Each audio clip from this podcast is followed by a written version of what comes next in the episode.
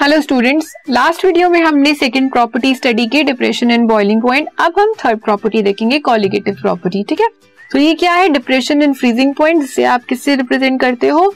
Del T F से। Freezing point क्या होता है? जब हमारा कोई लिक्विड सॉलिड में कन्वर्ट हो जाए, ठीक है? यही होता है ना फ्रीजिंग पॉइंट जैसे हमारा वाटर जो है आइस में कन्वर्ट होता है। अब उसे टेक्निकली क्या बोलोगे? It is the temperature at which vapour pressure of the solvent in its liquid and solid phase becomes equal मतलब वो वेपर प्रेशर हमारे सॉल्वेंट का, जिसमें लिक्विड और सॉलिड का वेपर प्रेशर क्या हो जाता है? सेम हो जाता है। तब हमारा लिक्विड फ्रीज हो जाता है और वो सॉलिड की टर्म में हो जाता है। ठीक है? लेकिन अगर हम बात करें नॉन वोलेटाइल सॉल्यूट की टर्म्स में, जो हम पढ़ रहे हैं, जो इस कॉलिगेटिव प्रॉपर्टी में स्टडी कर रहे हैं, उसमें क्या है? The vapour pressure of solution containing non volatile solute जिस सॉल्यूशन में हमारा नॉन वोलेटाइल सॉल्यूट है, उसका vapour pressure is lower than that of the pure solvent उसका वेपर प्रेशर हमेशा जो प्योर सॉल्वेंट है, जिससे वो मिलके बना है, उससे कम होगा।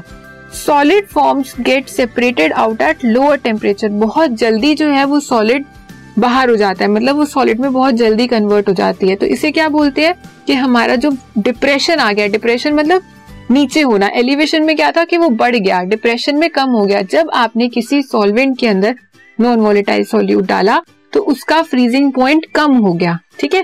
पहले सपोज़ उसका freezing point T F naught था, जो प्योर सॉल्वेंट था हमारा। अब आपने उसमें सॉल्यूट डाल दिया तो वो कम होके कितना आ गया? टी एफ़ आ गया। अब ये जो टी एफ़ है टी एफ़ कौन सा है? जो हमारा डिप्रेशन है। और टी एफ़ नॉट जो पहले था। पहले वाला ज़्यादा था, बाद वाला कम था। तो डिफरेंस क्या करेंगे? पहले वाले से, बाद वाले को माइनस करेंगे। रिप्रेजेंट करेंगे डेल टी एफ़ से और ये उसका फॉर्मूला है del T F equals to K F into M अब यहाँ पे ये के एफ़ क्या है हमारा?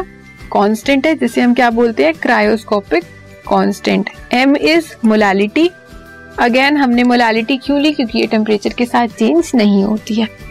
इसको हम ग्राफिकली स्टडी करते हैं। है ये हमारा कोई सॉल्वेंट था। वो पहले लिक्विड स्टेट में था। फिर वो यहाँ पे फ्रोज हो गया।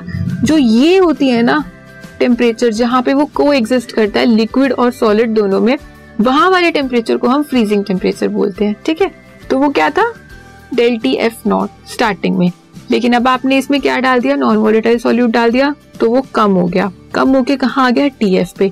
ये डेल टी एफ़ क्या है? Depression depression in freezing point ठीक है? तो आ गया समझ? डेल्टी एफ़ क्या होता है? डिप्रेशन इन फ्रीजिंग पॉइंट क्या होता है? अब उसके कुछ एग्ज़ाम्पल देखते हैं।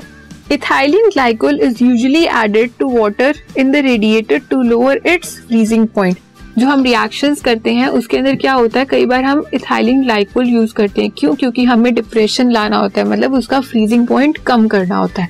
ठीक है?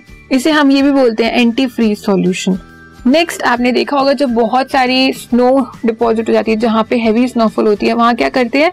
सॉल्ट डाला जाता है. सॉल्ट क्या करता है? हमारा डिप्रेशन क्रिएट करता है मतलब जल्दी आइस को मेल्ट कर देता है, ताकि हमारे रास्ते क्लियर हो जाए, ठीक है?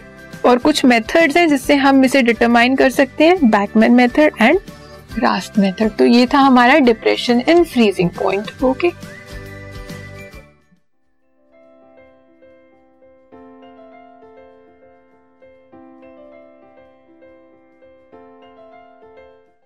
this podcast is brought you by Hub Hopper and Shiksha Abhiyan अगर आपको ये पॉडकास्ट पसंद आया तो प्लीज़ लाइक शेयर और सब्सक्राइब करें और वीडियो क्लासेस के लिए शिक्षा अभियान के यूट्यूब चैनल पर जाएँ।